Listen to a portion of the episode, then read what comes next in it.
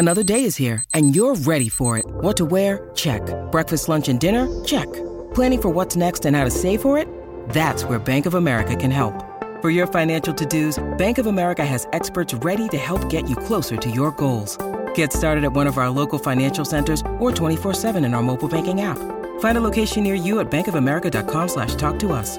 What would you like the power to do? Mobile banking requires downloading the app and is only available for select devices. Message and data rates may apply. Bank of America and a member FDIC.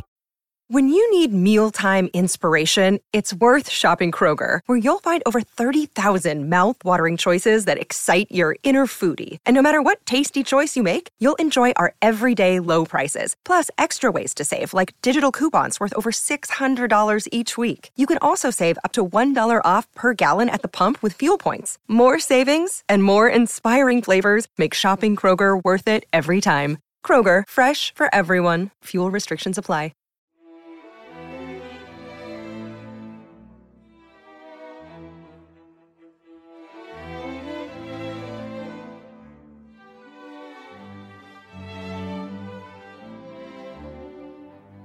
Welcome to Pax Britannica. Season 2, Episode 17. A peaceful land, a quiet people.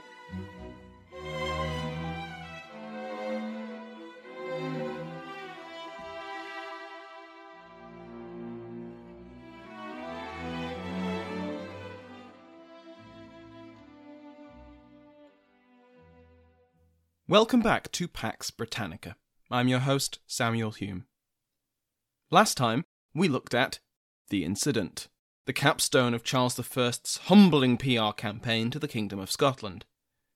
The king spent three months in his ancestral kingdom, and during this visit, he accepted all of the constitutional changes which the Covenanters pressed upon him, and which had been proven on the field of battle. It was humiliating, and it didn't win Charles the friends he'd hoped for.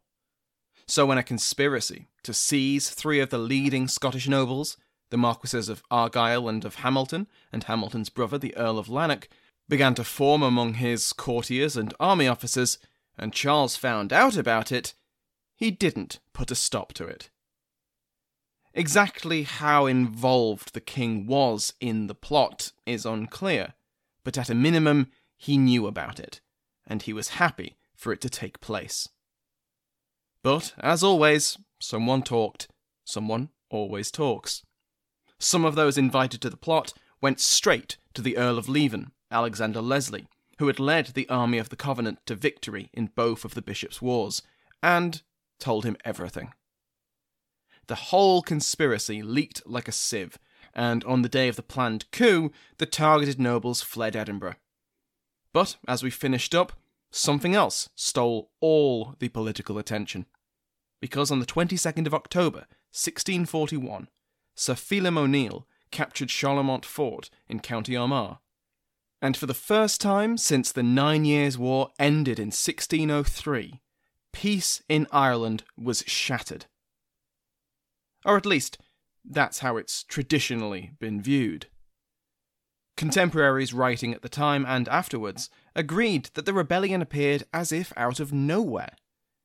Richard Bellings, an Irish Catholic lawyer, described Irish society on the eve of the rebellion as perfectly incorporated and enjoying the fruits of peace in a very notable increase of plenty. Likewise, Sir John Temple, a New English Protestant lawyer, described an Ireland where all men sat pleasantly, enjoying the comfortable fruits of their own labours, without the least thoughts or apprehension of either tumults or other troubles. In England, the clerk of the Privy Council, Edward Nicholas, had, in September, described Ireland as very quiet and in good order. Just a few weeks before O'Neill would capture the fort, Nicholas received a letter from Temple saying that the kingdom gives nothing worth your knowledge.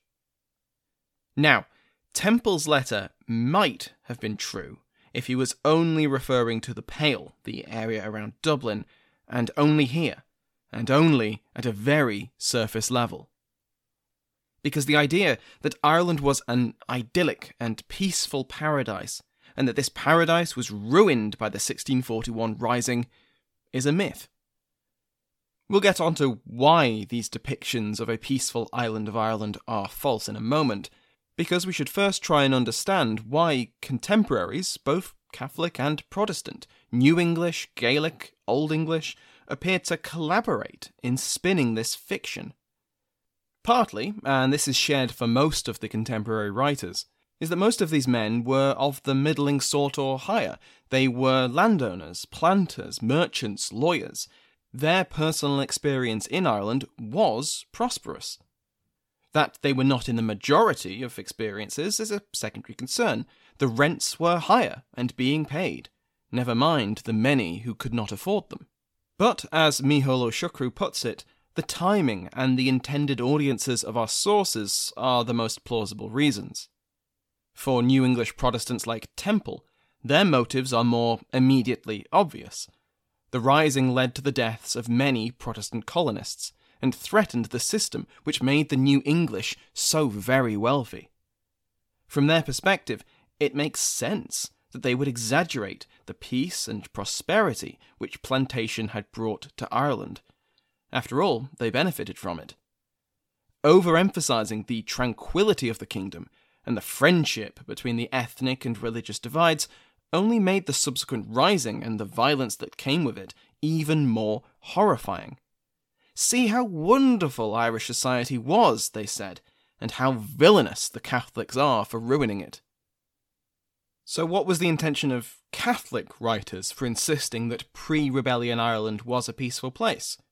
For those writing after the Restoration, the aim appears to have been to emphasise that the 1641 Rising was an outlier, a mistake, a moment of unusual rebellion, to emphasise that the Catholic Irish were not inherently rebellious and could be trusted subjects of the Crown, provided they enjoyed good governance. The 1641 Rising was an aberration brought about by a perfect storm of troublemakers, a weak Dublin government, and the wider crisis of the Three Kingdoms. So, this helps explain why this myth of Irish peace took root.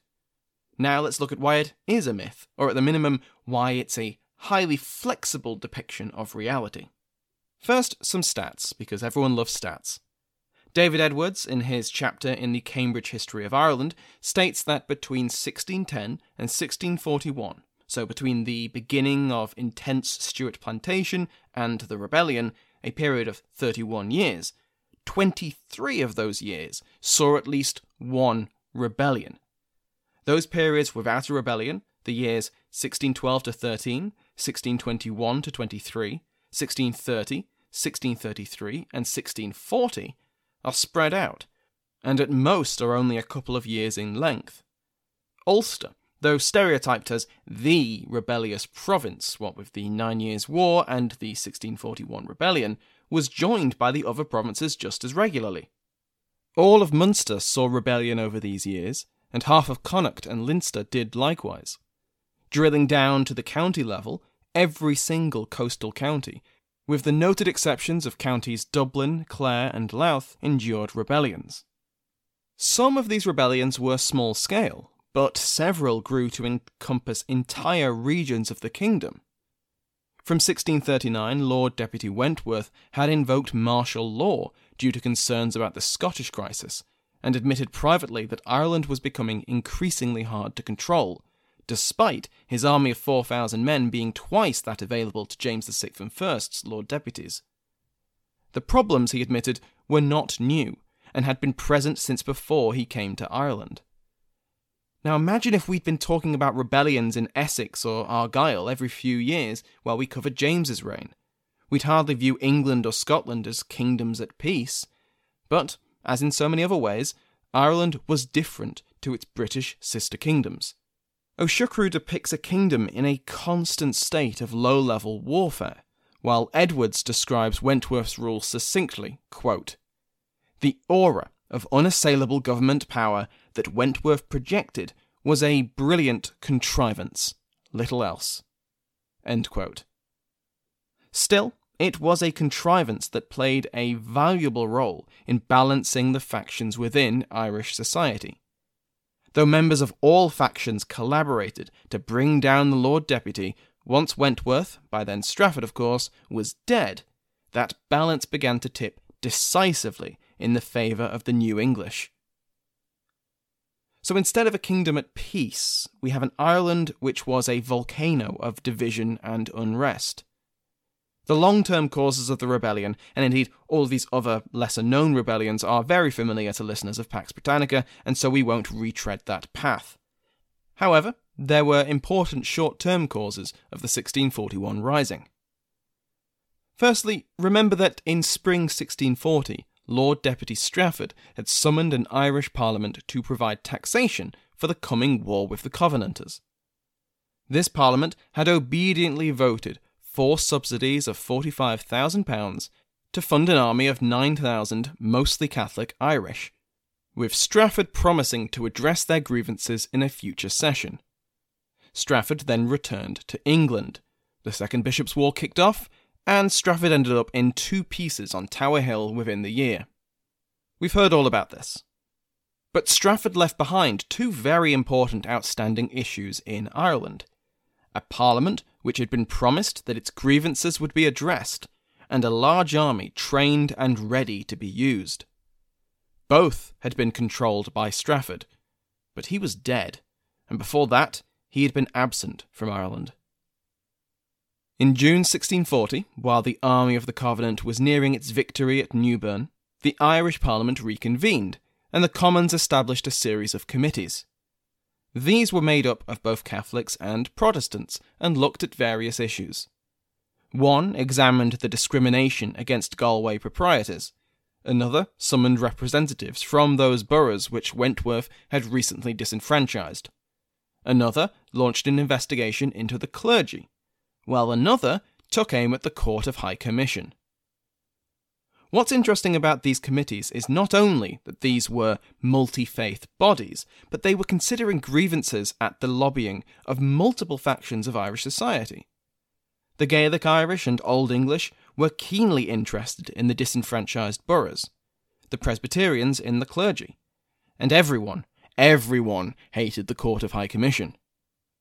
Strafford's deputy, while he was away, Sir Christopher Wandesford, prorogued Parliament to delay these worrying events. But when Parliament reconvened in October 1640, these committees went straight back to work. This work culminated in the humble and just remonstrance, which was approved unanimously. The remonstrants complained about the four subsidies granted earlier in the year, and catalogued them alongside all the other sums which Ireland had been made to pay since the rule of Strafford's predecessor, Viscount Falkland. The current economic situation, which the remonstrance described as extreme and universal poverty, had combined with a, quote, general and apparent decay of trade, quote, and the infliction of the subsidies had brought many, quote, very near to ruin and destruction, Keeping in mind that these are the complaints of a very select minority of the kingdom, the few who met the property requirements to vote and to stand for election, so they aren't speaking for the average Irish person. Also, everyone always thinks they're paying too much tax. However, there was a significant economic downturn affecting Ireland as well as the other Stuart kingdoms, so these aren't unbelievable complaints. The Remonstrants also complained about Strafford's arbitrary style of governance and his lack of respect for the law and for parliaments, and demanded that Ireland be governed by the fundamental laws of England. Now, where have we heard that before? It also quoted the Great Charter for the Liberties of England, meaning Magna Carta. While much of this would not sound out of place in the English Parliament, the Irish Parliament had another arrow in their quiver of grievances the Graces. Now more than a decade overdue, these reforms were desperately wanted by Irish Catholics, and they had been repeatedly dangled in front of them ever since in order to squeeze more cash from them. Enough was enough. The remonstrance was passed unanimously, and a commission of 13, made up of Old English, New English, and a Gaelic Irish MP, were dispatched to England to present their remonstrance to that Parliament and to the King. This is the commission which collaborated in the downfall of Strafford. The remonstrance was joined by the Schedule of Grievances in February 1641, which echoed many of the earlier document's complaints, though this was passed by the Lords. The objective of the Irish Parliament was achieved in May 1641 when Strafford was executed. Perceval-Maxwell quotes a prophetic comment from a contemporary, Sir Philip Perceval. I remember I was in England when the Duke of Buckingham fell, whom many men thought the only cause of all the evils. But those that were of that opinion did not find it so afterwards. In other words, many problems had been blamed on the Duke of Buckingham, but after his death, the problems remained. The same would be true for Strafford. The remarkable collaboration between the different religious and ethnic interests in Ireland had been held together solely by their shared hatred of Strafford. With their victory achieved, they lost their only uniting influence. Was the Sphinx 10,000 years old? Were there serial killers in ancient Greece and Rome? What were the lives of transgender, intersex, and non binary people like in the ancient world? We're Jen.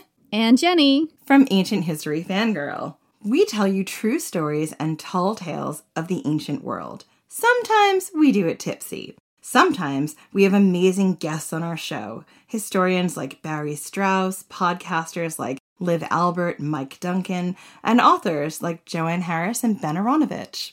We take you to the top of Hadrian's Wall to watch the Roman Empire fall at the end of the world. We walk the catacombs beneath the temple of the feathered serpent under Teotihuacan. We walk the sacred spirals of the Nazca Lines in search of ancient secrets. And we explore mythology from ancient cultures around the world. Come find us at ancienthistoryfangirl.com or wherever you get your podcasts. Hi, I'm Matt Albers, host of the Pirate History Podcast. The men and women of the golden age of piracy are some of the most infamous and often misunderstood characters in all of human history. You know their names Captain Morgan, Anne Bonny, Henry Avery, Mary Read, Captain Kidd, Blackbeard. But do you know their stories, their real stories? Every week over on the Pirate History Podcast, we explore the real lives of these pirates. We examine what made these pirates sail the high seas in search of plunder and adventure and revenge. The real stories are a lot more complex and a lot more interesting than the stories most of us have been told. If you'd like to hear the stories of the real men and women who went on the account and sailed under the black flag, join us on the Pirate History Podcast. Some of us love history. Others used to or never did because history was presented as nothing but the rote memorization of names, dates, and facts. Basically, the story got left out, and that made history kind of suck. My name is Greg Jackson. I'm a university professor with a PhD in history, and bringing history to life is my passion. That's why I created my podcast, History That Doesn't Suck. I want to teach you everything you need to know about U.S. history, but I do so through stories. Let me tell you about George Washington begging his men not to mutiny against Congress, Clara Barton saving Union soldiers amid enemy fire enslaved Frederick Douglass, risking his life for liberty, and about so many other figures as their real experiences make industrialization, social movements, and even congressional debates and tax policy come to life. Subscribe to History That Doesn't Suck today, and join me, Professor Greg Jackson, every other week for a new episode, where I'd like to tell you a story. Strafford was dead. His deputy and most obvious successor, Sir Christopher Wandesford, had likewise died in November 1640 of a brief fever. In their absence, the governance of Ireland fell to the two Lords Justices. By the time of Strafford's execution, these men were Sir John Borlase and Sir William Parsons. While there was no Lord Deputy present in Ireland, these men made up the kingdom's executive. And so it was to these men that Charles wrote to on the 3rd of April 1641. The letter arrived in Ireland on the 14th in the care of two of the 13 commissioners, and it was a bombshell. Charles ordered the Lords Justices to confirm the graces and grant the other concessions. Effectively, it announced the end of plantation. This horrified the Lords Justices and the Irish Privy Council. If they confirmed the graces, they would drastically reduce the amount of Irish land that could be planted, and so the Irish government would lose access to a vital source of income. Of course, so would the new English on the Privy Council. Combined with general anti Catholic prejudice, particularly from the infamously avaricious Lord Justice Parsons, the Dublin government did their best to drag their official feet. They were aided in this by Poynings' Law, but the parliamentary representatives did their best to counter this by successfully pressuring them to send the draft bills to England before declaring their grievances, which was not the traditional order of things.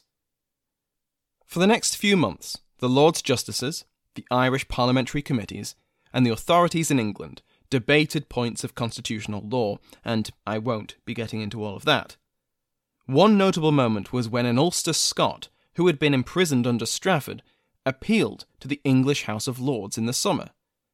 This appeal came when the English and Scots were negotiating their treaty, and so this was something of a diplomatic incident and couldn't be put off. So, the English House of Lords summoned everyone who had been involved in that Scots imprisonment in order to get to the bottom of it. But this implied complete superiority of the English Parliament over the Kingdom of Ireland.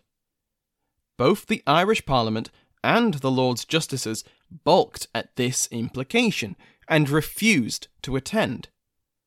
The process of approving the graces was again put on hold until the issue was over, partly at the instigation of the English lords who sought to punish the uppity Irish.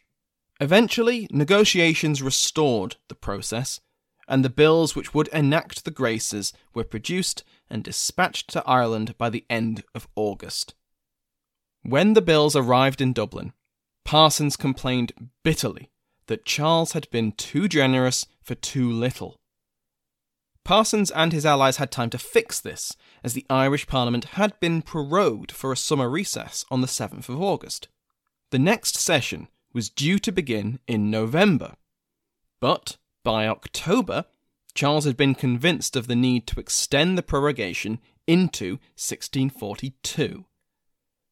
By the time his decision had reached Ireland, though, the rebellion had already begun. Once again, the Graces had been so close. The documents were there, they were on someone's desk in Dublin, they only needed to be acted on. But once again, private and state interests in plantation, both English and Irish, and suspicion of and prejudice to Catholics had prevented the graces. As Perceval-Maxwell puts it, quote, Bills had reached Ireland that, once passed, would not only give security to existing estates, but also diminish the sapping of old English political power through land transfer. This had been attained through a bond between landowners of both faiths, and even men like Cork seem to have supported it. We cannot tell how long this bond would have lasted in the absence of the rebellion, but we may observe the mutual reinforcement between the gentry and the lawyers as they strove for a definition of Ireland's status as a realm on a par with Charles's other two. With hindsight, we can see that the failure to secure the passage of the Acts during the summer proved fatal. Charles's decision, and he bore ultimate responsibility, to postpone the November sitting meant that, once more, the settlement over security of land tenure was delayed, if not withdrawn. We'll hear more about Lord Justices Parsons and Borlase in the future, because for reasons we're about to get into, they're going to stay in their position for some time to come.